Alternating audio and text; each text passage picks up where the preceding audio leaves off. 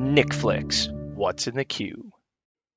All right, welcome everyone to another episode of Nick Flicks. Today, uh, we will be discussing underrated Disney animated features. I'm excited to have as a guest today. Uh, she is the co-host of Let's Jaws for a Minute. Please welcome Sarah Buddery. Hello, thanks so much for having me. Oh no, thank you. Uh, I'm happy to have you as a guest, and it's cool to kind of flip it for a, a, change instead of being a guest on your podcast. So yeah, the shoe is on the other foot. I feel like I, I should be I don't know clicking some buttons or doing something important, but I'm like, no, no, this is all in your hands now. no, no, I'll be the one clicking and, and and hitting the wrong thing. So don't worry, you don't have to worry about that. But it is like, oh, I'm gonna not. We don't have to talk about Jaws, which is a little sad because nah, you can talk about that all the time. But yeah, this is like the exact exact opposite of Jaws. We're talking about mm-hmm. Disney today. Um, but uh, if you would like to kind of uh, talk a little bit about uh, yourself, just for my, you know, for my new uh, audience to get to know you a little bit, um, and then we could kind of get into the topic for today, which I think we're going to have a lot to say about these movies.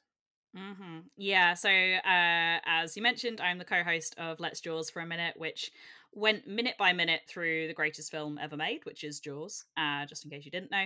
And we are now kind of branching out a bit further than that. So we're sort of covering things connected to the film in some way. So we've been covering other Spielberg films. We're going to cover other shark films, other films that have got the main cast in. So that's been really, really fun. And uh, yeah, prior to that, I did uh, quite an extensive series uh, for Jumpcast, which was going through all the Walt Disney animated classics. So that's going from Snow White through to Strange World. I think that's the yeah, latest say, one, but we didn't the, cover that far. I was gonna say, yeah, is that the 60th one now, or like 61st, something like that? Aren't they in the 60s now in animated? Yeah, yeah. It gets a bit complicated because the UK canon is different to the US canon. Mm. Don't get me started on that because it's a whole thing. Um, but when when we were doing it, we were going by the US canon, and our one that we finished up on that series because that was the last one at the time of doing it was uh, Raya and the Last Dragon. Um, but okay. since then, there's been Encanto and Strange World. So, uh, yeah, very, very familiar with, with Disney. I feel like a lot of people, you know, grew up with it. So those are the films of my childhood, and then kind of newfound appreciation for it as an adult. Just looking at it as a i mean doing it chronologically was just fascinating because you sort of see it go from hand drawn to sort of like introduction of computer animation uh, techniques into kind of like full computer animated and just seeing that change and transition i found super super interesting and yeah had a very knowledgeable co-host who would uh, give me a little history lesson each episode as well. So those were really really fun. But yeah disney is disney and jaws are kind of like my main things. I feel like when I'm booked as a podcast guest, it's usually one of those things, and I'm absolutely fine. I'm absolutely fine with that. yeah, I was, I was uh, like we were discussing. I'm like, what could I have Sarah on? Because, because part of doing my own podcast, what I was excited for is I'm like, oh, cool, I could invite Sarah and MJ, but I'm like, I don't want to do. Jaws because I, I got you know I was I, I truly felt blessed to get to be a guest a couple times on there because the, what you guys did to break down a minute by minute of, of one of my all-time favorite movies but like the commitment to actually go just about a minute by minute of that movie because mm-hmm. obviously mm-hmm. sometimes you had to go a few seconds over um, but it was one of those where i remember i discovered your podcast by like episode six and like you probably discover lots of podcasts it was by accident i just had mm-hmm. saw something mm-hmm. that said let's jaws for a minute and i was like I want to. Oh, what's that? And I I DM'd you guys because I was like, oh, this is a really good episode. You're like, oh, what did you think of the first five? And I'm like, oh yeah, I really started it. I'm like, ooh, oops, I need to go back now and listen to the the first five.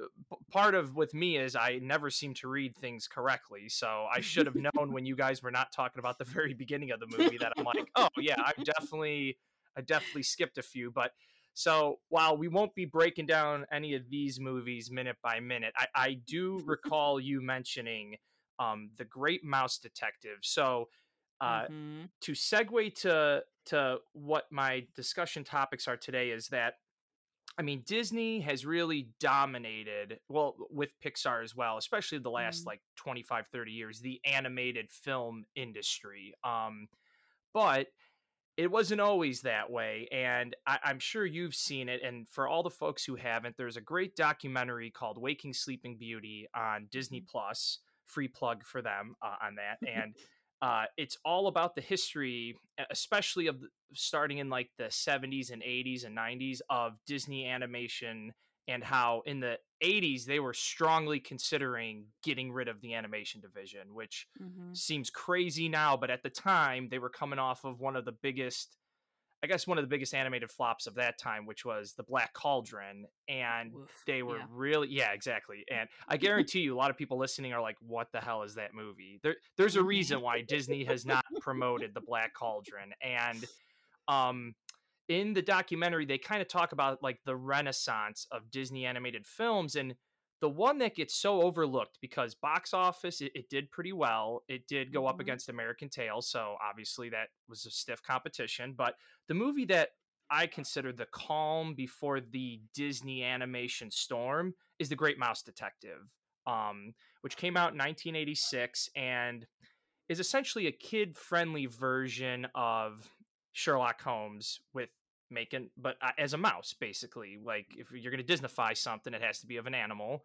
um and now why i think that this one's truly underrated is first of all i i used rotten tomatoes and imdb now again these are just a tool in the toolbox this is not the end all be all but it's only got a 76% on rotten tomatoes which I was like, oh, this should this should at least be high 80s in my opinion, like at the lowest. Um, and it's only a 7.1 on IMDb. And this movie, having just rewatched it last night in preparation for this, it flies by. It's an hour and 16 minutes that goes by mm-hmm. so quick. And uh, I'll let you get into kind of what you like about it. Um, but but it is one where I think you have a, a very fun villain in Ratigan, played by the great Vincent Price, who has like the ultimate James Bond bad guy moment of the booby trap that he sets him up in to to uh, kill the main character, which is Basil of Baker Street, um, who is the Great Mouse Detective. But it's so like you know if you're gonna write a bad guy who who comes up with a crazy idea rewatching that last night i'm like he really was like this will for sure kill him because he will either get snapped by a mousetrap shot with an arrow shot with a gun or crushed uh you know and uh it just reminded me of like those great bond like oh mr bond how are you going to get out of this situation mm-hmm, you know let's mm-hmm. go into the long description so but go ahead i want to hear kind of what you like about this movie yeah, I I went on a real journey with this film because it mm-hmm. wasn't one that I'd watched that much as as a kid. I was a 90s baby, so uh, basically Little Mermaid through to the kind of Mulan, Tarzan, that was like my era of Disney and watched some of the sort of like older ones as well. And for the longest time thought that all of the Disney films came out in the 90s regardless of what that was. When I found out how old Bambi was, I was like, mouth. That's not that's not true. that that that's a good call because a lot of us didn't watch those movies. I'm I was born in the 89, so basically a mm-hmm. 90s baby, but a yeah. lot of us discovered Disney movies by VHS and being mm-hmm. like those came out when? It didn't it didn't yeah. register when you're a kid how old those movies were. Yeah, absolutely wild because like yeah, we we had a lot of them on VHS and they also, I mean, Disney the shrewd businessman that that little mouse is is they will put their they will re-release the films just over and over and over again. So i saw some of the kind of like old disney films like at the cinema. So you can imagine little five-year-old sarah getting confused uh, like when these films came out. Like when i eventually found out i was like no freaking way. Because i'd seen them at the cinema so i was just like they're new films. But yeah anyway the, the great mouse detective was one that just kind of passed me by. I'd seen it, but not sort of really loved it. And then I, before we started our podcast series, I I watched it and I was just like, I don't know, it's kind of dark and a bit weird, and like there were some bits in it that definitely creeped me out, which we'll which we'll get to. But then I, I don't know if it was just the way that we did the podcast series where we were kind of going chronologically and we it, we came off of a bad run as well i mean i'm just looking at the order now but uh if you sort of think like post post Walt Disney's death, which is 1967, around that time. Um, Aristocats is the first one that was released after Walt died, and then you've got Robin Hood, Many Adventures of Winnie the Pooh, Rescuers, Fox and the Hound, Black Cauldron, and then The Great Mouse Detective. That was quite a bad run. Like I, I like Aristocats and I like Many Adventures of Winnie the Pooh, and the others not a fan of oh, in that sort of. Oh man, I love that. I do that. not like. I, I do not like. Robin Hoods. Yeah, I'm so sorry. Not a fan.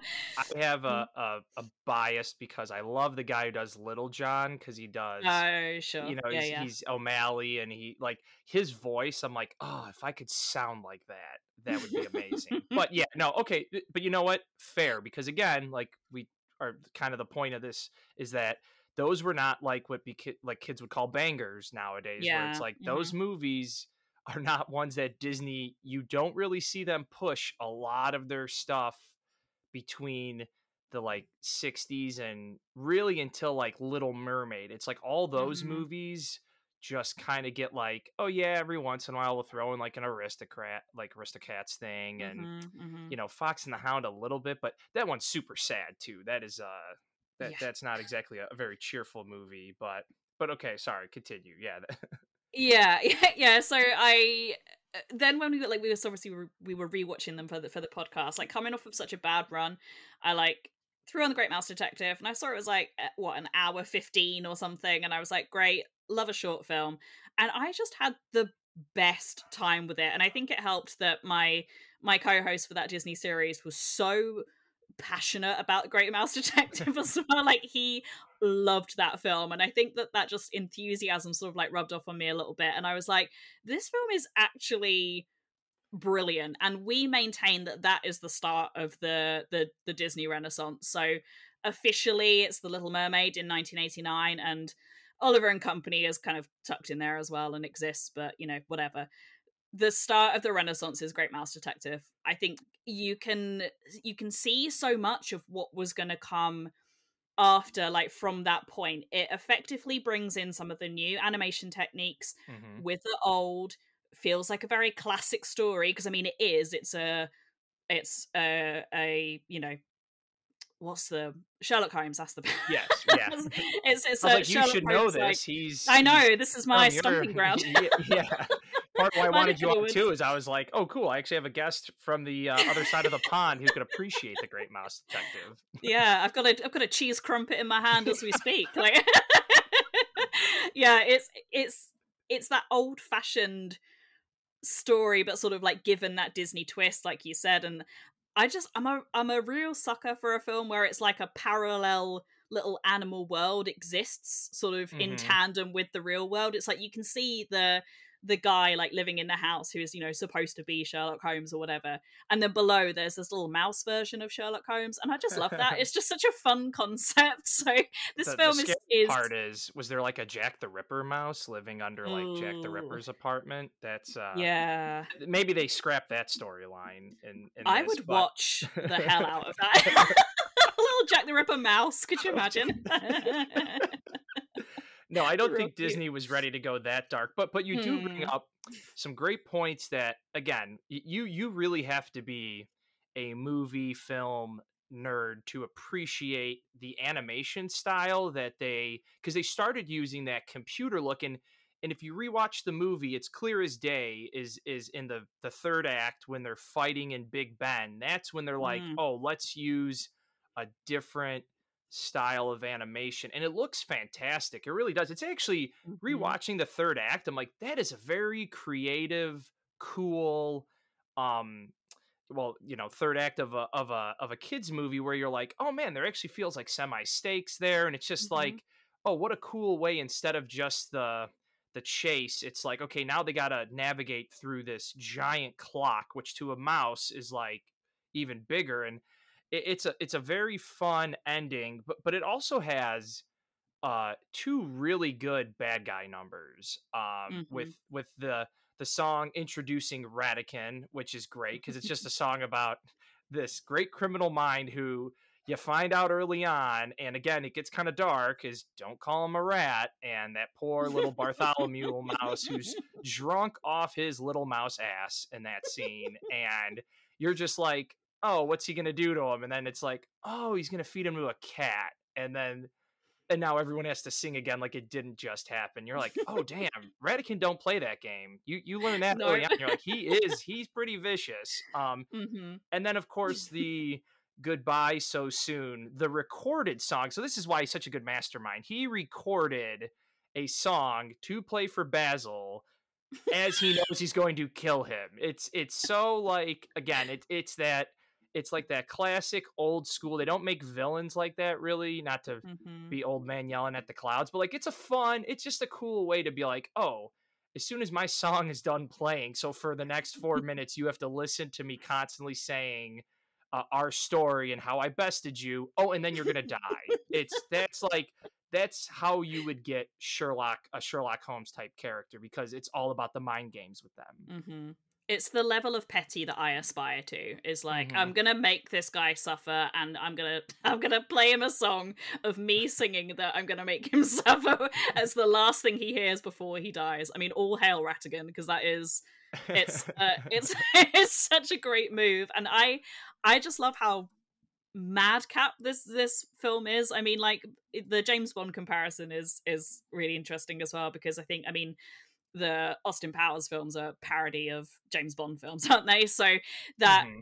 uh that sort of like Ratigan's plan is like I'm gonna make a mechanical queen and then I'm gonna like take over London and it's just like that is very like Doctor Evil's kind of insane yeah. plans, isn't it? Of like putting, you know, lasers on sharks' heads and that sort of thing. Like it's it's so wacky and so out there that it's just it just brings that real like sense of fun to it, the it film does. and yeah it, it also uses toys really well because of like the one of the best scenes in the movie is when so a quick backstory in case again you've not seen the movie essentially what happens there's uh, a, a dad mouse and his daughter the dad's a toy maker gets kidnapped and the daughter goes and finds uh, the sherlock holmes who is basil of baker street along with Dr. David Q. Dawson, who is such a fun sidekick uh, mm. to him because he's just like this very honorable guy who's kind of getting caught up in all this, and uh, he has he has a very funny scene we will talk about with a when he gets drunk. There's a couple drunk mice in this movie. Um, but when they're when they're trying to figure out why the dad was kidnapped they go to a toy shop and that's where Ratigan's little peg legged peg leg legged oh god that was a real tongue twister uh peg legged there we go little bat uh you know number two named fidget who's great with that like really raspy voice of his mm. uh but he kidnaps little olivia and they chase him through this toy shop and it's really fun i think the the scene as a kid. So this this for me was my favorite movie as a kid, and I used to recreate that scene with all my toys. Now they didn't have Great Mouse Detective toys, so I would just use like Beanie Babies. But the when he gets the monkey with the two, uh, uh, you know, the two drums, and they bang him in the head, I just always thought that was so funny. Uh, I don't know why, but like getting the the the getting hit in the head with drums of any kind was just really funny. But like that whole chase scene is great. They're going through a toy shop. You have he like jumps on the little horse that's like uh has like the little spring in it to help him like jump around. Like just was really creative way to be like, okay, instead of just chasing them through the streets, let's do something. Let's take advantage of the fact that they're mice and they're mm-hmm. small. Mm-hmm. So, um, but yeah, I mean that's one of like you know the the other. There's only three musical numbers, so again, very un Disney because usually Disney was filled with them and which is kind of out of nowhere when when uh, Basil and uh, and Dawson have to be disguised as low life ruffians and go down to a, a, sewer pub because they're trying to find Ratigan's lair. And uh, in the making of this movie, I, I forget the actress because she only comes in as this female mouse. She mm. goes, I read the script and thought, wow, I get to be a sexy mouse and like basically puts on like a burlesque show for them after after uh, Dawson is uh, very drugged and very drunk and like that whole little musical number is just hilarious uh, mm-hmm, with her singing mm-hmm. to all these like you know ruffian mice and lizards and stuff and it's like that's that's like the fun it's just fun parts of the movie and again it like breezes by i feel like if you blink you're already to like the third act of that movie mm. it, it, really moves quick yeah it i i wrote in my notes it just absolutely rips and i love the the the kind of like cold open as well like before we get mm-hmm. introduced to to Basil, so it sort of builds up this, you know, who is this character? What when are we going to meet him? And you sort of see like what happens, you know, this uh, the the father getting kidnapped, um, but we don't know any more than that. So like creates this air of this air of mystery, and I just think that's that's a great way to start the film and just like set piece to set piece, but it all feels like part of the story. It's just like it's very clear, like they want to find the bad guy, and the bad guy is kind of doing his madcap schemes to build a robot queen and like there's just so many fun things that happen along the way but yes. i mean and moments that's, that's like good, that like, I was gonna say it's a good plot when you find out, like, oh, that's why he kidnapped a toy maker, because that's the yeah. only reason that would make sense. But also, remember my wife being like, "Who thought that mouse was really the queen?" I'm like, "It's it's it's a movie where mice are talking. You kind of have to throw reality out the window, and uh... yeah, yeah, and a character called Ratigan. I mean, the clue yeah. is in the name. Tries to convince everyone that he's a mouse. So, and why I don't know. It's like you, like everyone fears you anyway. So just mm. you should own it. But but it is like a, a um it is good it's really good with its set pieces it also has a really good score i love that opening song mm. when after uh, Mr. Flabbersham gets what a great name. I don't know if that was a bunch of Americans who have never been over to uh, to uh, England writing last names, but Flabbersham. So to, to me, I couldn't think of a better name for a mouse. Uh, yeah, pretty good. and when he, you know, it, it it you it has the cold open, and then it goes into the song to like introduce all the actors, the name of it, and I love that song. Uh, I'm mm. not going to pretend to hum it right now, but definitely a, a, very underrated uh, theme for a movie. But um, it also was originally supposed to be called Basil of Baker Street, and it's and, and in that documentary, The Waking Sleeping Beauty, it shows you how the animators were like they were so bummed when you know from the the uh, the higher ups are like we got to call it the Great Mouse Detective because it'll be more marketable, and it's like ah man just when you were going to let us make kind of a, a cool movie you mm. they still have to kind of put the screws to them showing them like it's still a business. We yeah.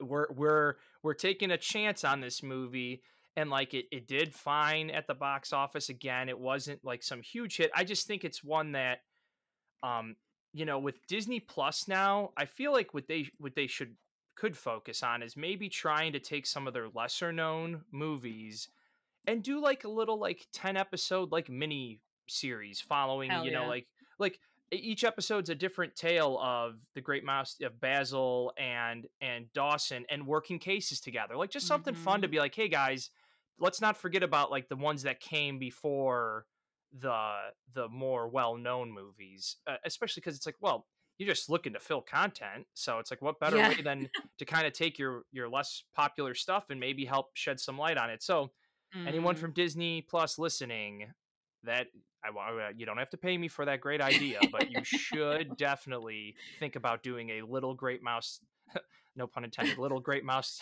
detective yeah. series uh, on that Disney would, Plus. That would super work for this. Like the more I'm thinking about it, the more I'm like, that is brilliant. Have you have you seen the? I think it's called Zootropolis Plus on Disney Plus. It's a yes. lame name. But... Yeah, oh, yeah, yeah. The the little mini stories from Zootopia, which yeah, yeah, really yeah, well yeah, are fun. Mm-hmm. Sorry, yeah, Zootopia, not good. Yeah, they changed the name of it in this country, which is stupid. Again, but uh, something that something that's uh, that's good to know is that it's not the same for everyone. It's uh, yeah. country to I mean, country, like they changed the name of it.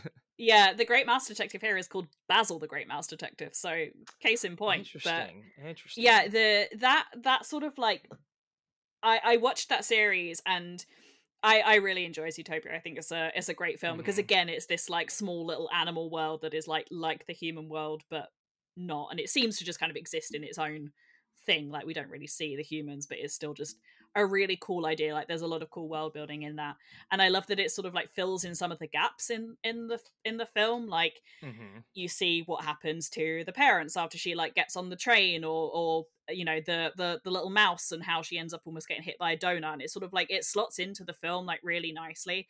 And I'm like, I absolutely would watch some something like that with the Great Mouse Detective characters. And I this could have if this came out now, this would be a series that like ran and ran and ran. This would be like multiple films because it's just the material is so ripe for that. When you've got this sort of detective solving mysteries, each you know film can be different. There doesn't even necessarily need to be kind of continuity because yeah, uh, different mysteries to be solved. Maybe there is a little mouse Jack the Ripper that he has to like try and find. That would be great.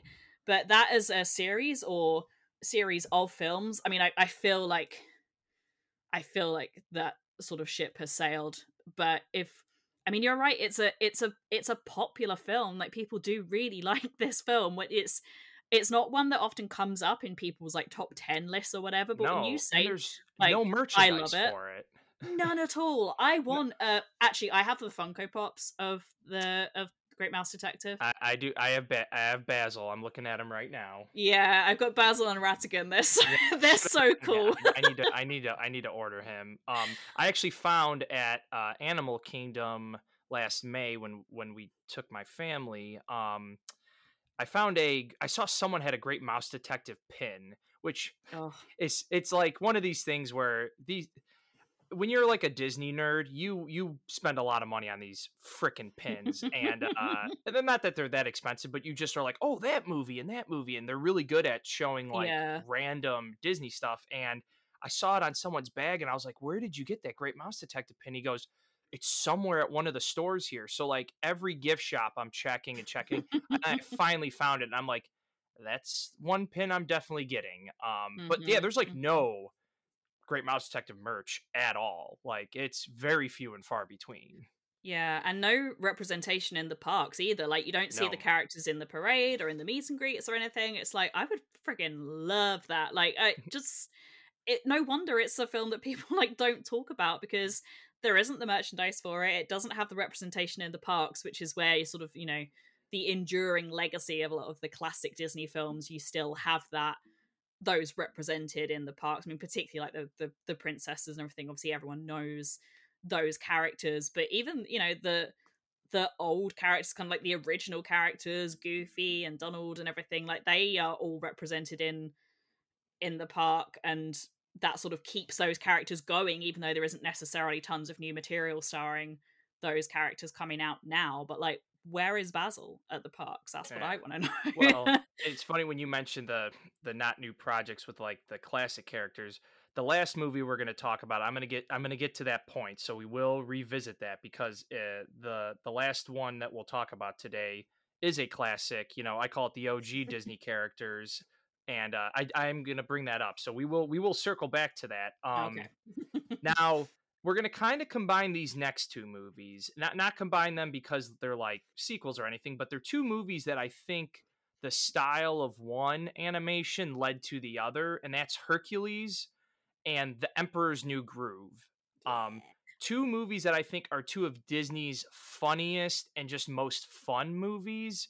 Um mm-hmm. very vibrant very colorful but if you watch those movies, the style, the animation style is very similar. They almost look like they could have been in the same world. Um mm-hmm, mm-hmm. now both of them like now I'll say this Emperor's New Groove has a better uh, Rotten Tomatoes score. It's like an 86%, which makes sense, but it's uh, it's still one that I feel like a it, it was the last actual hand drawn animated movie until Princess and the Frog, which this came yeah. out in 2000. Princess and the Frog was 2009. There was a nice eight year gap of no, really, Disney animated movies in the mid 2000s weren't a thing. It was all Pixar, which was fine because mm. Pixar Pixar banged out a lot of good classics. But I feel like the Emperor's New Groove um, and Hercules were kind of the more meta kind of commentary on what's going on. You have in Hercules, there's a great merchandising jokes with like I'm an action figure and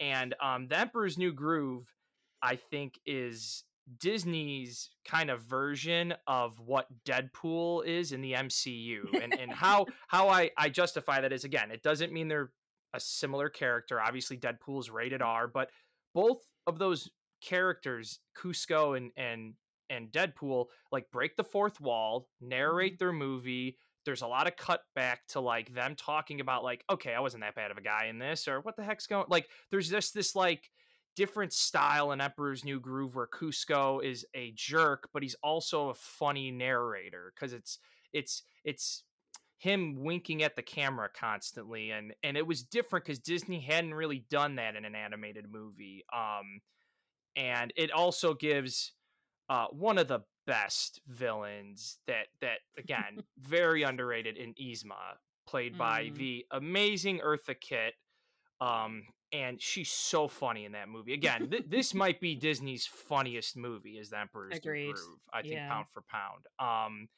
and uh so kind of now you were a kid of the 90s so Hercules came out in 97. So that's probably like right in your kid fandom wheelhouse because I know it was for me. I mean, I remember the toys, the commercial. I remember going to see it in in uh, theaters, um, and it was definitely one of those movies where I was like, I had to have every action figure or every stuffed Mm. animal. Uh, the coloring, for some reason, the coloring book. I really remember having the coloring book because the movie's so colorful that it was like perfect. This is the perfect movie to have a coloring book for. Um, Mm. so kind of like what was some of your th- kind of you know thoughts on on those movies and uh kind of what it was like for you growing up uh on especially because again we were we were right at that age for these two movies really uh Mm, mhm. between 97 and 2000 Yeah, it's it's really interesting because I- I think I probably brought this up on the the the Disney podcast that I did, but when it when it got to this era, basically from when Toy Story came out, um me and my family would kind of do one big, maybe two cinema trips like a year. Um it would usually be like in the summer holidays or something like when, you know, mum or something was off work and she could take us. So when the Pixar films like started coming out, we we were fully like Team Pixar. Like those were the films that we saw at the cinema. So we didn't see Hercules or Emperor's New Groove at the cinema, but definitely, definitely had them on home video, which I think is really interesting. I mean, maybe that I I'm the only person that that applies to, but yeah, it was the kind of like what are we going to see at the cinema? And we went to see like this new the, the new style of animation like the the toy stories and the bugs life and that sort of thing. And then the the hand drawn ones were the ones that we watched at home. I mean there's there's probably That's literally nothing in that but i i certainly remember and i remember like hercules they they really went in on the merchandise for that didn't they? I mean it's funny that it's Oh, a yeah. joke in the film but like there i remember there was some mcdonald's toys there are Mhm. these there are these plates i don't know if they were a, U- I a, had a those. us I only thing had those even up until the mid to late 2000s. I think we had like one of those plates left, and then I don't know what happened to it. But yeah, I th- think as of like 2010, we still had one of those plates. Um, Nick, all I want is the Muses plate, and I look all the time for it on eBay, like all the oh, time. man, They're you really hard to get. I mean, you Like, could make a fortune on those. If damn for, if you had this, if you had the full set, I mean, they sell for for quite a lot. I'm hoping I just like luck out one day in like a, a thrift store or something, and I find one for like 10p or something. That would be great because I would be very happy then. But yeah, they they they they were were they McDonald's the plates or were they they were like um, I I think they were McDonald's. Uh, yeah if if I'm not mistaken, because so it's this is weird, but uh, a movie we're going to talk about next is The Hunchback, and I remember specifically those being Burger King toys, and, right and I remember Hercules because those movies were '96 and '97.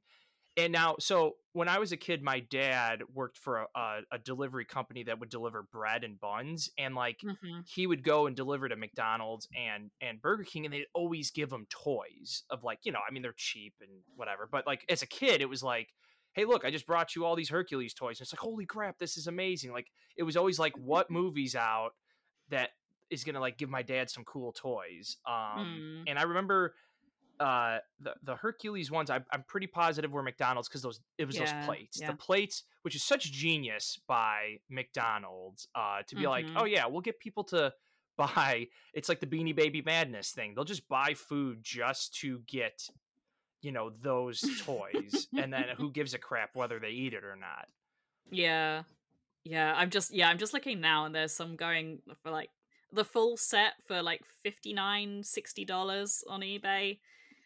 I mean, that's not for a couple of plates that like I mean, think how much like a hap- they would come with a happy meal, right? Which is only I mean, Mhm. it's like 199 here or yeah if we're looking back in the 90s yeah that's like a Yeah. like under two bucks Yeah, ridiculous. And you know, getting like a, a full ass plate that is now worth like probably like 10 15 dollars like per plate. That's absolutely ridiculous. I need to come off eBay because I can see a Muse as one and it's not that expensive. Leaving the website now. I mean, I mean, that might not be that might not be bad. We can make podcast history where you win a bid on a Muse plate. Uh, so, but now, yeah, stay tuned to the end of the episode, see if I get it. no, that'll be the cliffhanger where we're gonna Yeah. be like, did Sarah purchase the the Muse plate? Stay tuned for another episode and we find out. And then it's just a quick ten seconds of you being like, yeah, no, I decided not to get it. or me eating some delicious snacks of my exactly. You're like, I'm eating my cheese crumpets off of my new Hercules Muse plate. It comes full circle. exactly. Uh, now, so Hercules, now th- that opening is really good, and you have the muses. It's a fun musical number. Now, Hercules definitely is the more like traditional musical. You have the intro song. You have Mhm. the now and now now all these movies we're talking about don't have Disney princesses, which I think is part of why they're underrated because that was where they did kind of like the more I, I call them like the more Oscar type movies. It just the movies that had the bigger appeal were the Disney princesses movies because they always made good ones, which which is fine. But like Hercules, it was the you know what's my goal in life song, which has always been a princess. Is the first time it's really like for you know you're you're trying to hook in everyone. It's like okay, well here's this this kid. It's his song about he doesn't fit in. You know his story is actually really tragic. I mean he basically is kidnapped after like what the what the what you presume is like not very long. It's like a couple Mhm. days, you know, and he's already he gets kidnapped. Uh, it, the, the whole intro into the like where you see Mount Olympus is great. The music's great, the animation, and then you see all the gods are really colorful. And then you get introduced to Hades, who again, like Yzma, is a great, very funny bad guy. Uh, where it's it, it is funny to think about, uh, but like James Woods basically just doing like these these like funny what and and they're kind of like that like schmaltzy you know it's it's like the the schmaltzy jewish guy type humor you know Mm, um mhm. oh and uh and it works so well though he's such a good bad guy in this movie where you're just like yeah you see he's evil but it's like he's also just annoyed by everyone in the movie and has like has like no time to talk about anything except for his master plan and if you're going to talk to him about other stuff it's just like ah i don't care Mm, I Hades and Yzma are, are quite similar, I think, Mm. in their in their villainry. They're sort of you know, like just constantly irritated by everyone around them. And as I get older, that becomes like a very relatable concept for oh, me. Oh, yeah. So like you're a kid and you relate to you know, you'd relate to Hercules, I'd relate to one of the the Disney princesses or one of the sort of like heroic characters. And now as an adult, I'm kind of like, I think the villain's got a point. yeah, and you know what? It's the same with Phil. I think with Phil, you're like, I could see how training young, like, should be talented guys would really wear you down after Yeah. each one of them keep disappointing you. Uh, and and it also, Hercules was kind of like part of when Disney started to bring in bigger name actors to play the supporting roles because you know Aladdin did it with Robin Williams was really Mhm. the and and you had uh, Gilbert Gottfried as Iago. Not that Gilbert Gottfried was like a huge star, but everyone knew that voice. Everyone Yeah. knows Gilbert Gottfried's voice. Whereas in like Hercules, you kind of did all these really, you know, semi well known to big movie stars like Danny DeVito, guys like James Woods. Rip Torn plays Zeus in it. And again, it's a voice that it's like everyone knows who Rip Torn is. Even if you don't know him for outside of maybe a few things, you know that voice. Um, Mhm. and then really like Tate Donovan's not a big name actor. He plays Hercules, and uh, you know, uh, it, it's also a movie that introduced kind of like a a Disney female character who's super sassy and funny and just like it's like the I don't need a man woman and you're like yeah i kind of i kind of get it she probably mm-hmm. has seen a lot of bs in her day but she's a great character has a good song like she's a lot of fun she's very sardonic and it's like mm-hmm.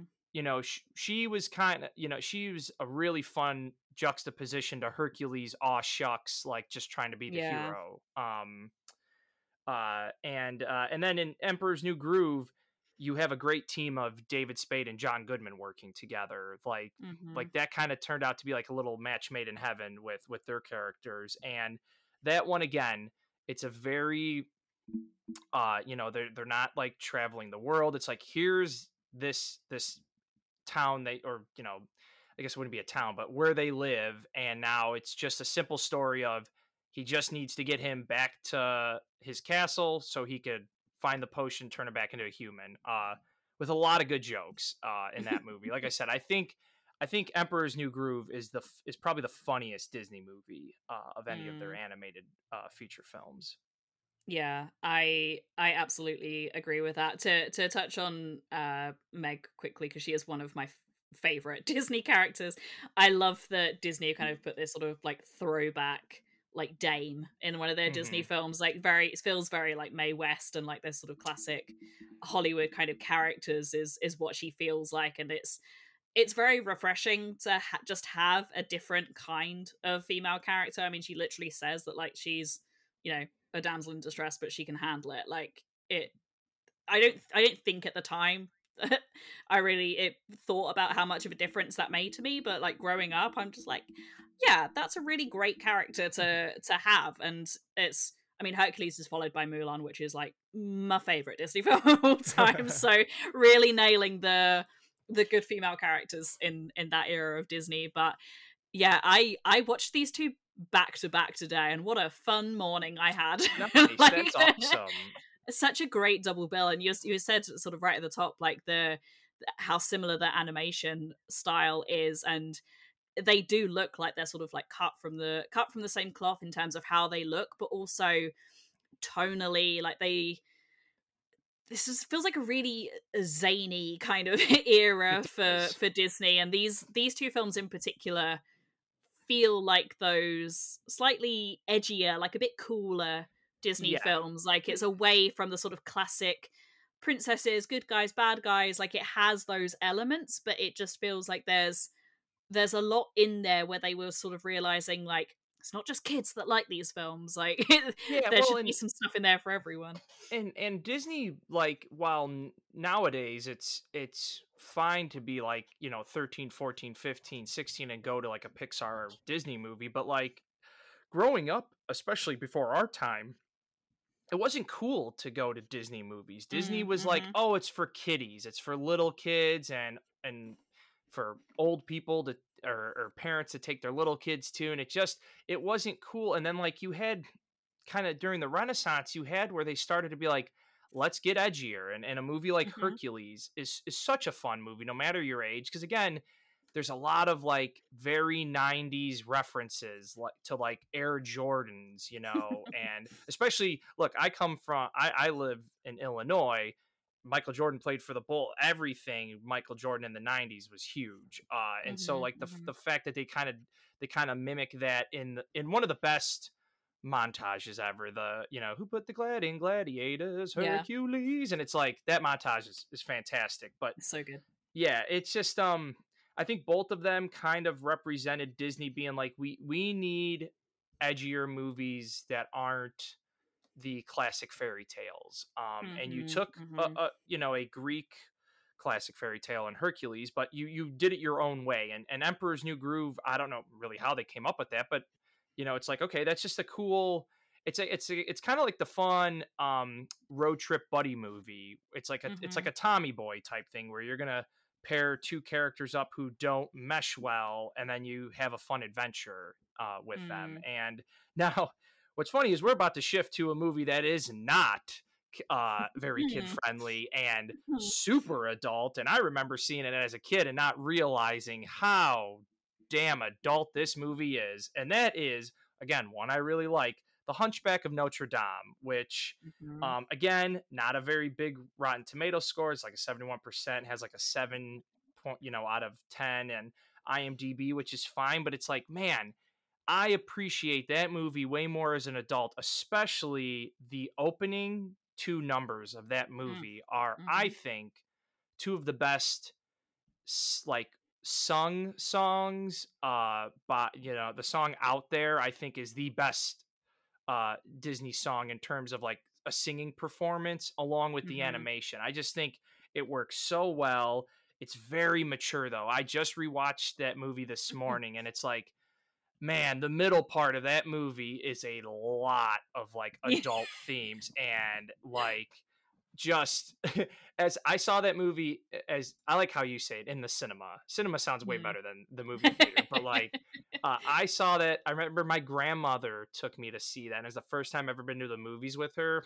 And like Mhm. Frollo's song about basically wanting Esmeralda or killing her is like Mhm. holy crap how, how how did that get in this movie? Like you think of it's not it's not a kids movie for like Nope. half of that movie and and only the bits with the gargoyles bring it back to like oh here's the silly parts which is fine but it totally feels like the gargoyles are only in there because they're like oh shit we don't have anything for kids really in this movie. This is uh we need some zany characters because this is very deep Yeah, that's the that's one of the main reasons why I do not like the gargoyles because I they just feel so tonally different from everything else in this film. But when I was a kid, they were probably the only things I liked about this film Yeah. because most of it just went over my head. I think you sort of you take it in on sort of surface level, like I enjoy the songs and the colors and the characters, and there's some funny stuff happening, and there's a, a cute little goat character, but the rest of the like the really dark stuff like does go over your head but like now watching it as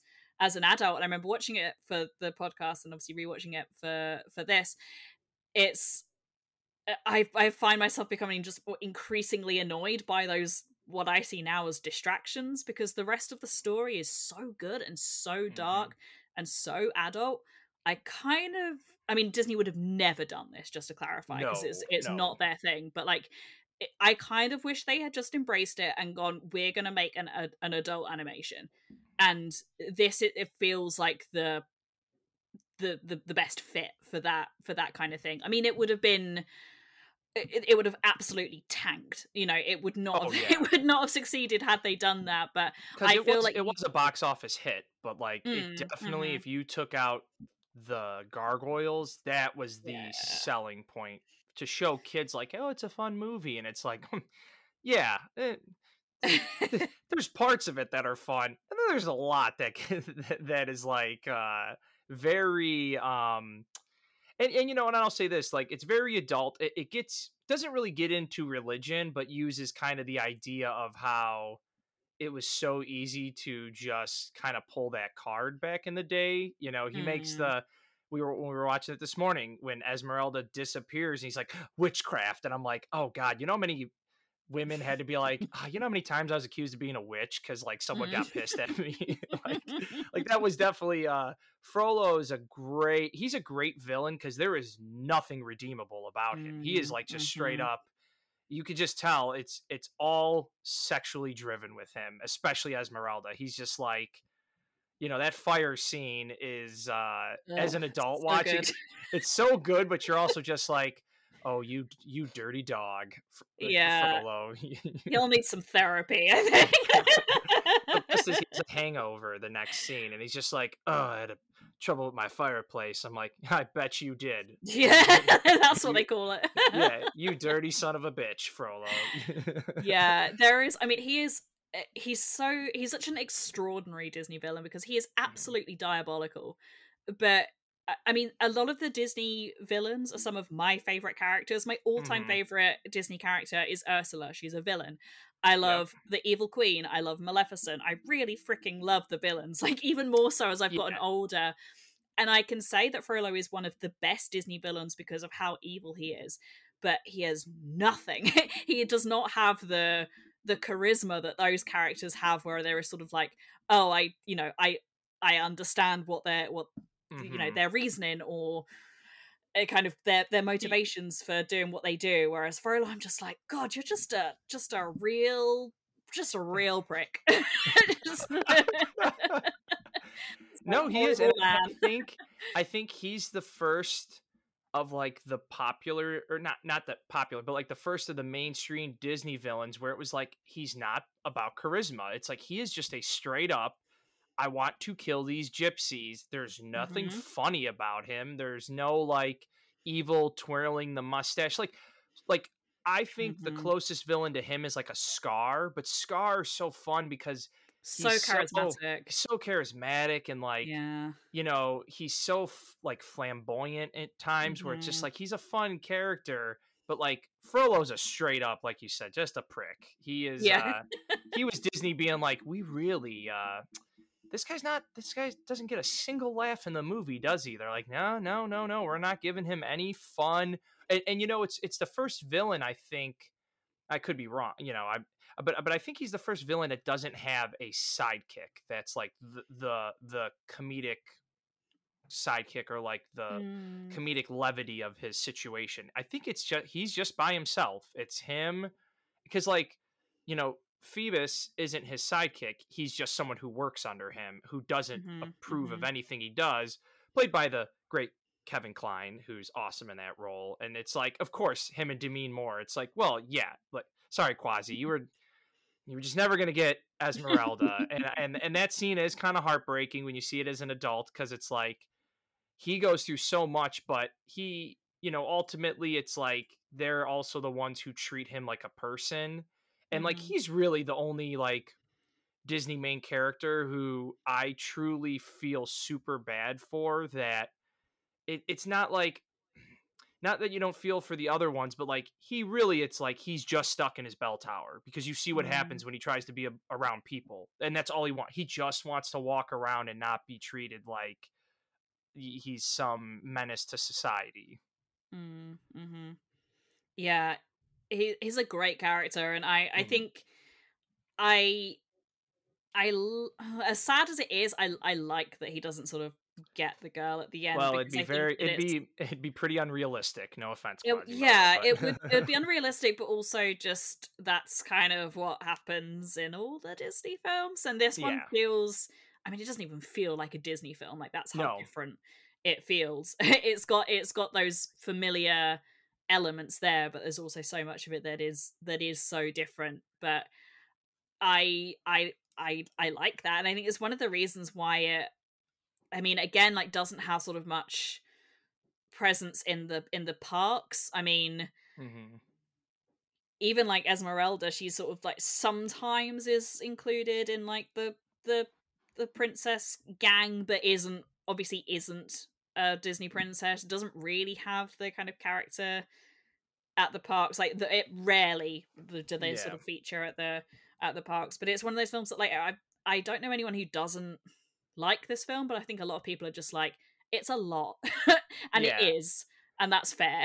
yeah, and it's one that I'm su- I'm surprised they haven't tried to do the live action because it seems so oh, tailor made. I know they will, but like it, yeah. it's um I know it was like a failed stage play that they tried, or maybe well I I don't shouldn't say it failed. It never came to the U.S. because I think they mm. tried it out in London, I think, and it just didn't get the like it just didn't get the the the pub that they were hoping for, and it just kind sure. of fell down. But which is a shame because I actually it, it would be a really good play. Um, but it's also mm-hmm. like if mm-hmm. you go by the source material in the original Hunchback, everyone dies. The Hunchback yeah. dies, Esmeralda, like Frollo, Phoebe, like all of them get killed. So it's like as dark as this kid one is, they they do hold back, but it it is definitely like there's a whole song with you know Esmeralda singing to God to help them, and it's like oh, mm-hmm. oh man, that's like there's just but but it's also it's so beautifully written. It's really the music yeah. in that movie is so good. And I know they're silly characters. I love the "Guy Like You" song. uh, as a kid, it was so much fun, and yeah. even now, it's like, okay, look, if they're going to be in there, at least they get a cool showstopper. But it's also something me and my wife have talked about. Are they real or in his imagination? They never tell you whether they're like it's him interpreting his friends like Mhm, that or if they are real and then when people are around they like freeze almost like toys like the toys in toy story Yeah. so I, you know i don't know do, do you have a, a theory on that or just they leave it kind of open to your interpretation It's funny because me and Martin had this exact conversation when we watched it recently. He was like, "Do you think they're real?" And I was like, "I, I don't think they are because this. If you look at kind of like the rest of this film, it's very real. It's very everything in it could sort of feasibly happen mm-hmm. apart from the gargoyles like there isn't magic there isn't you know talking animals or or anything like that the sort of like disney things that we're just like okay yeah we accept that those things are there because those are the rules they make for this particular world this feels like a very real place. So Mhm. those gargoyles don't fit into that. So i That's think that they are him sort of like projecting god it just makes it even sadder like it's him like projecting his loneliness into the only things near him that resemble humans kind of and he makes them his little friends. I mean wow that's real wow that's, a, this, that's uh, a lot yeah boy this this podcast got super depressing now with that. That was good. Well then here let's th- th- this last movie we're going to talk about i think is has definitely gained more popularity now and i think because a lot of people who grew up watching this movie now have a kids or like a family and um it, it's the lowest rated on both rotten tomatoes and imdb of, of the of the other four movies and this is a goofy movie which I loved as a kid, but as a grown up, I appreciate even more. It's a fun movie. It's an easy watch, but it also is the only like OG Disney character between like Mickey, Goofy, Minnie, Donald that like got a movie series that wasn't a straight to VHS DVD special on TV. Like it was the first time they actually tried to like do more of a in theater uh movie for one of these characters and i'm always surprised that Mm. they never did that with mickey mouse like they've never made or, or at least it's been so long because fantasia you know has the sorcerer mickey but it's not really his movie but it's like no mickey mouse is the most popular thing in the whole world i'm so surprised they've never tried like a mickey mouse movie but but a goofy movie uh which came out uh in the 90s around when they had the goof troop show and I, i'm sure that's probably why they decided to try it but i mean i just think it's a fun movie it's got fun songs it's very 90s you know Mhm. um but it, but it's a good movie though. It, it got shredded by so many critics and it's like it's just a fun movie. Maybe maybe you have a different opinion but i think it was it was rated pretty harsh um for what is just a very easy father son road trip movie Mm. Yeah, uh, uh, this is a uh, beloved childhood movie of my husband, so there's no way that I could uh, dunk on it because he loved this film when he was a kid. he's a good man and- martin you're a good man Yeah, he's a he's a good guy. And Actually, as I was watching it earlier, he was upstairs. I was I was watching it downstairs, and he was just like, "What are you watching down there?" I was like, "Goofy movie," and he was like, "Oh yeah, I thought so." I thought so.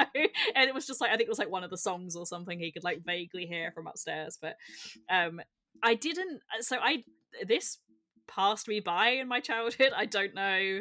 I don't know why. So it was not super recently, but sort of in the last like five to ten. I've got a patchy memory, but yeah, in that sort of time that I watched it. So I watched it for the first time as as an adult. So I didn't Mhm. grow up with this film, but was surprised by how by how fun it is. I mean, it's it's away from kind of like the main Disney canon. So I think it was Disney MovieToons who produced this one. So it isn't sort of considered in the if you look at like the Walt Disney animated classics, it's Snow White through to Strange World, like we were talking earlier, and there's like a, a specific kind of canon of films, and then there's a lot Mhm. of direct-to-video sequels, other sort of like Oh, so many of those. animated.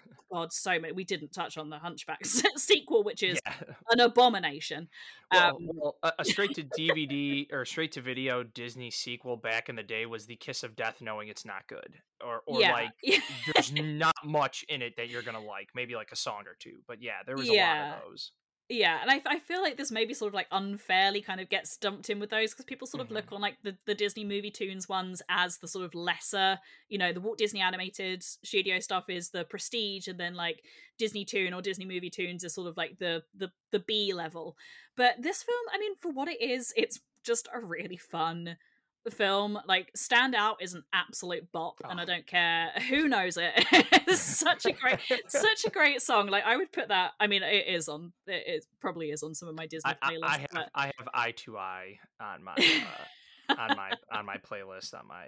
that's your go-to. Yeah, it's pretty. Oh, it's, yeah. it's pretty good. it is very '90s, but I think Mhm. that that sort of goes in its favor, and I, I like that there's some uh sort of quite like tongue-in-cheek things in their references to disney. It's sort of acknowledging that it's not part of the the elite crowd. It's kind of like the g- goofy pun intended younger brother of sort of like the the the other disney stuff. So there's a lot of kind of references to to other disney films in there but it's it's just it's it's really fun. I don't know if there's there's any sort of way to describe it more than that but it's you sort of think it's going to be this this one thing and then it is actually this like quite touching in places films about this sort of father son relationship and this road trip and how they sort of bond and and get to know each other better over that time and then it just also has some absolute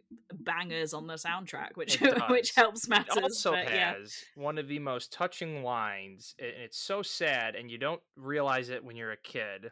But I think even if you're not a parent, that when they're t- towards like the third act, when everything's going bad for Max and Mm. Goofy, and they're on top of the car, and Max is like, "I just want to live my own life," and he's like, "I know," I and Goofy's like, "I just want to be a part of it," and it's like. Oh God, that's so sad because he's a single dad with a teenage son who wants nothing to do with him, and it's like, it's like, oh, you son of a bitch, Goofy, you got me on that one. That is, uh, I'm like, I'm like, I guarantee you, there's uh, millions of parents who have had some type of conversation with their kid like that, and Hmm. uh, but it's also like it, it's so elaborate, but it's just like it's fun, like you said, it has these great songs in there that it's like, it's it's it's just a fun movie, and and not every movie especially animated movies don't need to make you think it's just a fun and if, if you could put heart in it which i think this movie does have heart which is why i think I, I think the problem for this movie is it came out when disney was making just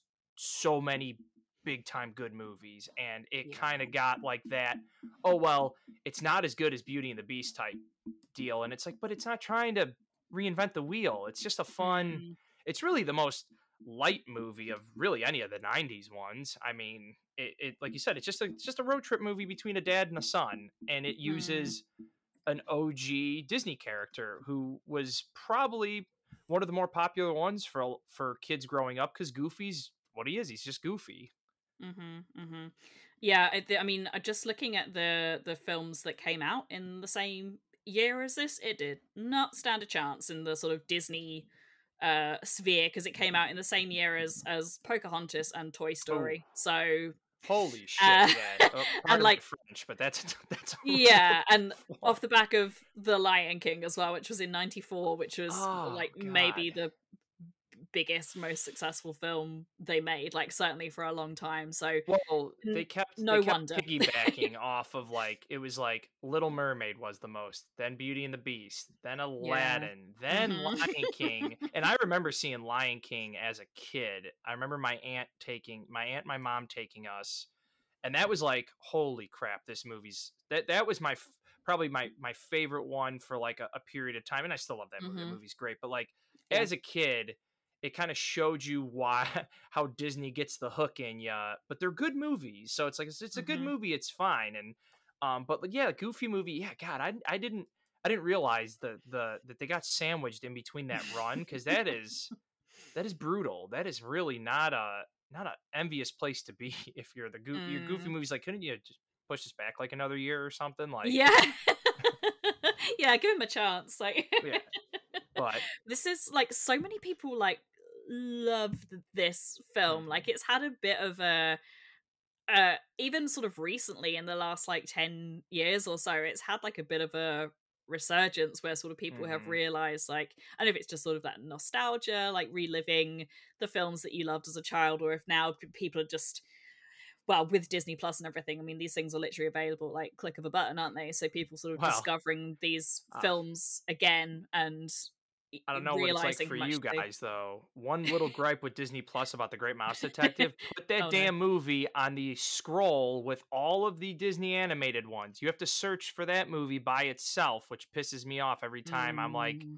really? You have the Rescuers Down Under on there, which is a it's an okay movie, but like no one wants to watch that. I'm like, come on, like uh, so sorry. The I, I, a quick tangent on Disney Plus, just like could you throw throw the bo- throw a bone for Great Mouse Detective and put it on the Disney animated page.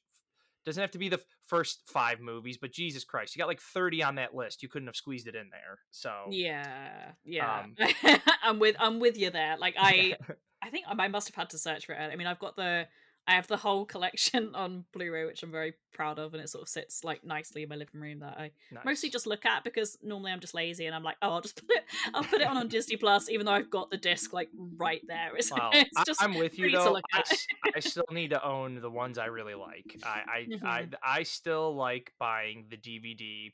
Now, what makes it convenient is when you don't want to actually get up and physically put it in. It's just like, eh, I'll throw it on Disney Plus. Yeah. but like if you want to watch the special features or something, then obviously Yeah. most of those don't end up on Disney Plus as well. But um, for sure. Yeah. I have you, I've not seen the uh there's a sequel to the Goofy movie, isn't there? An Uh, extremely an extremely goofy. mo- Okay, now I'll tell you this. it is a it's a silly movie and it, again very of its time because it, it uh, revolves around going to college and max Yeah. and pj and bobby played by uh pauly shore uh and they're joining the like college x games and goofy ends up going to the same college as max because he gets fired from his job and doesn't have a college degree that movie really Right. pushes getting a college degree and now watching it as an adult i'm like "Heh, well yeah depending on what job you need but no it's it's again harmless sequel but it was very popular for mcdonald's toys i remember Yeah. because everything was someone was on a skateboard in the in the Mm. mcdonald's toys so yeah definitely one that you should run it by martin see if maybe he if he liked that one growing up but uh, i mean it's fine it's again it's an easy movie it's not uh not reinventing the wheel of sequels better than most Yeah. Disney animated sequels, though. I'll, I'll I'll give it that. I'll give it that distinction, which isn't saying much, but Mm. um, you uh, like ignoring the ones that kind of the major ones that have had sequels, like you know, uh, Frozen Two or Ralph Breaks the Internet? Do you have a favorite of the lesser seen Disney sequels? Because I absolutely do, but I'm interested. okay. knowing Well, here here I think for me of the lesser seen Disney sequels, I actually enjoy Aladdin Two: The Return of Jafar. Oh, Uh, interesting. uh, of the lesser ones, I, I actually think that one's that one's got a couple good musical numbers. Again, though, that came out in a sweet spot for me as a kid because I loved Aladdin, and I loved Mhm. that there was. And I was a big Iago fan, probably one of the few kids who likes that character as much as I did. And the fact that Aladdin Two is his movie, I was like, uh, yeah, Mm. sign me up. But uh, go ahead. What's yours though? I'm curious now. What is your lesser known sequel? Lion King Two. it's Oh, so Simba's good. Pride. Yeah, it's so freaking good. that is a great by the way i don't know if you watch south park but there is a great joke about lion king 2 simba's pride in like like a season that happened like six seven years ago but anyway but yeah Mhm. that okay i take it back that's a really good one too.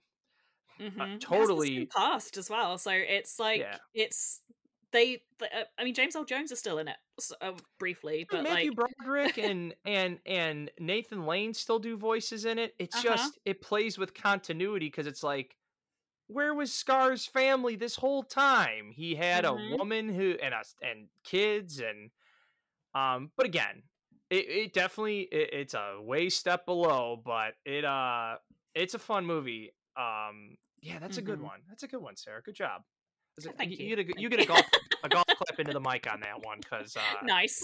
yeah, that, that's actually not a terrible sequel. Um, uh, Mm, all right, There's well, bad ones. yeah, there is some. We could, we, we might do maybe down the road. We will do a bad Disney animated sequel episode. Sign me up. Yeah, I, we, you know what? This, consider this the the the animated part one uh, episode because I, I think I think we got a we got a couple of uh what do you call the the the songs you said they're the boppers? Bops. Bops. Oh we got we got some episodes that are gonna bop on some of these animated movies. Um all right any any closing uh thoughts from you uh, about these these five movies about just kind of like the the renaissance itself in the disney world um of animation Mm, I will be slightly controversial and throw in a- another pick for very, very underrated Disney film, which. I very much enjoy, um, which is Fantasia 2000. So oh, shout out to ooh, Fantasia 2000 one. for being so much better than I expected because I'd never seen it until I watched it for the podcast series that I was doing. Fantasia is one of my favorite films. Like I I I love it so much. It was a big part of my childhood as well. So I was very uh wary going into it that I wasn't going to like it.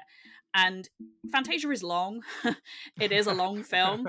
So it's like what if you take what's great about Fantasia which is like the animation set to music and you put it into like an hour, which is Fantasia 2000 is not much over an hour. It's pretty short. Um, mm-hmm. so it sort of like scratches that itch without you know having to spend like two and a half hours or whatever doing. Yes, an hour fifteen. So it's, oh, wow. it's real short. One.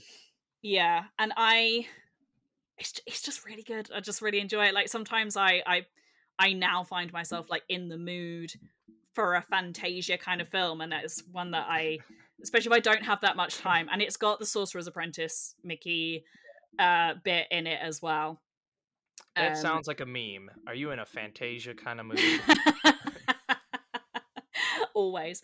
Uh, yeah, so it's I I mean I all the films we've mentioned uh love all of those and I think they definitely fit that bill of sort of underrated because they are ones that that people really really love. Uh but just don't seem to get the same love as some of the the main films. But yeah, Fantasia 2000 is a film that I see hardly anyone talk about. So any opportunity I get to be like, "Hey, it's really good. Uh, go watch it." You know what? I think I think I'm gonna revisit that one now because I'm pretty yeah. sure my wife really enjoys that one. So I think I think we're gonna throw that one on. That that sounds yeah. like a good. I think my boys might like. They love music, so like I think that might be a good one to try to see if they'll sit and watch. Yeah, because um, the first how I'm needing to look up how long Fantasia now, but it is it is long, yeah. and it's quite a lot at times as well. Yeah, it's two hours four. So if wow. for kids, I think for kids that's 2000 is probably yeah. I can remember like fast forwarding bits of Fantasia as a kid because I I really loved the Mickey bit. Um, I loved the bit with like the dancing animals and stuff, and I probably the little Pegasus cute things as well. But um, there was like the dinosaur bit. I can remember as a kid being like, "Nope, don't like it, too scary," and then hey, turn it fair. off before that... it got to the end. all right. Well, hey, why don't you tell uh, all the fine folks listening where they could find you, and if they would like to uh, check out some of the podcasts that you'll be working on. Yeah, definitely. You can find me on uh, Twitter. I'm always talking nonsense and posting pictures of my cute dog over there. So that's uh, very cute dog, by the way. That is that is not that is not you being biased. Your dog is very cute. She's very, very cute. Mm. Yeah. At Sarah Buddery is uh, where I am on Twitter. And uh, if you want to listen to Let's Jaws for a minute, we talk about things that aren't just Jaws. So come and give us a listen. I feel like the name is sort of like, oh, you only talk about Jaws, but we, we do talk about it a lot. But also, other things, especially at the moment. So again, I vouch uh, for that podcast. Definitely listen to it. If you like Jaws even a little bit, it is fun.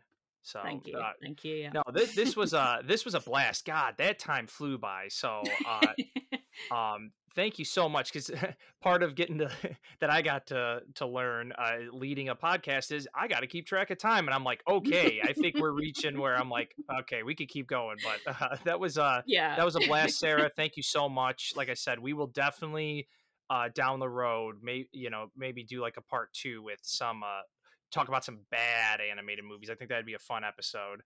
Um, oh yeah. so again, thank you to my guest uh, Sarah Buddery, uh, and to everyone listening. Thank you, and stay tuned to see what's next in the queue. This has been another edition of Nick Flicks Podcast. I would love to hear your feedback on the movies discussed in today's episode. Feel free to leave a comment on the official Nick Flicks Twitter page, which is at Nick Flicks Pod, or on Instagram at Nick Flicks Podcast. If you could also give a follow and leave a review on either Apple or Spotify, that will help me reach a bigger audience. Thank you all, and stay tuned next to see what's in the queue.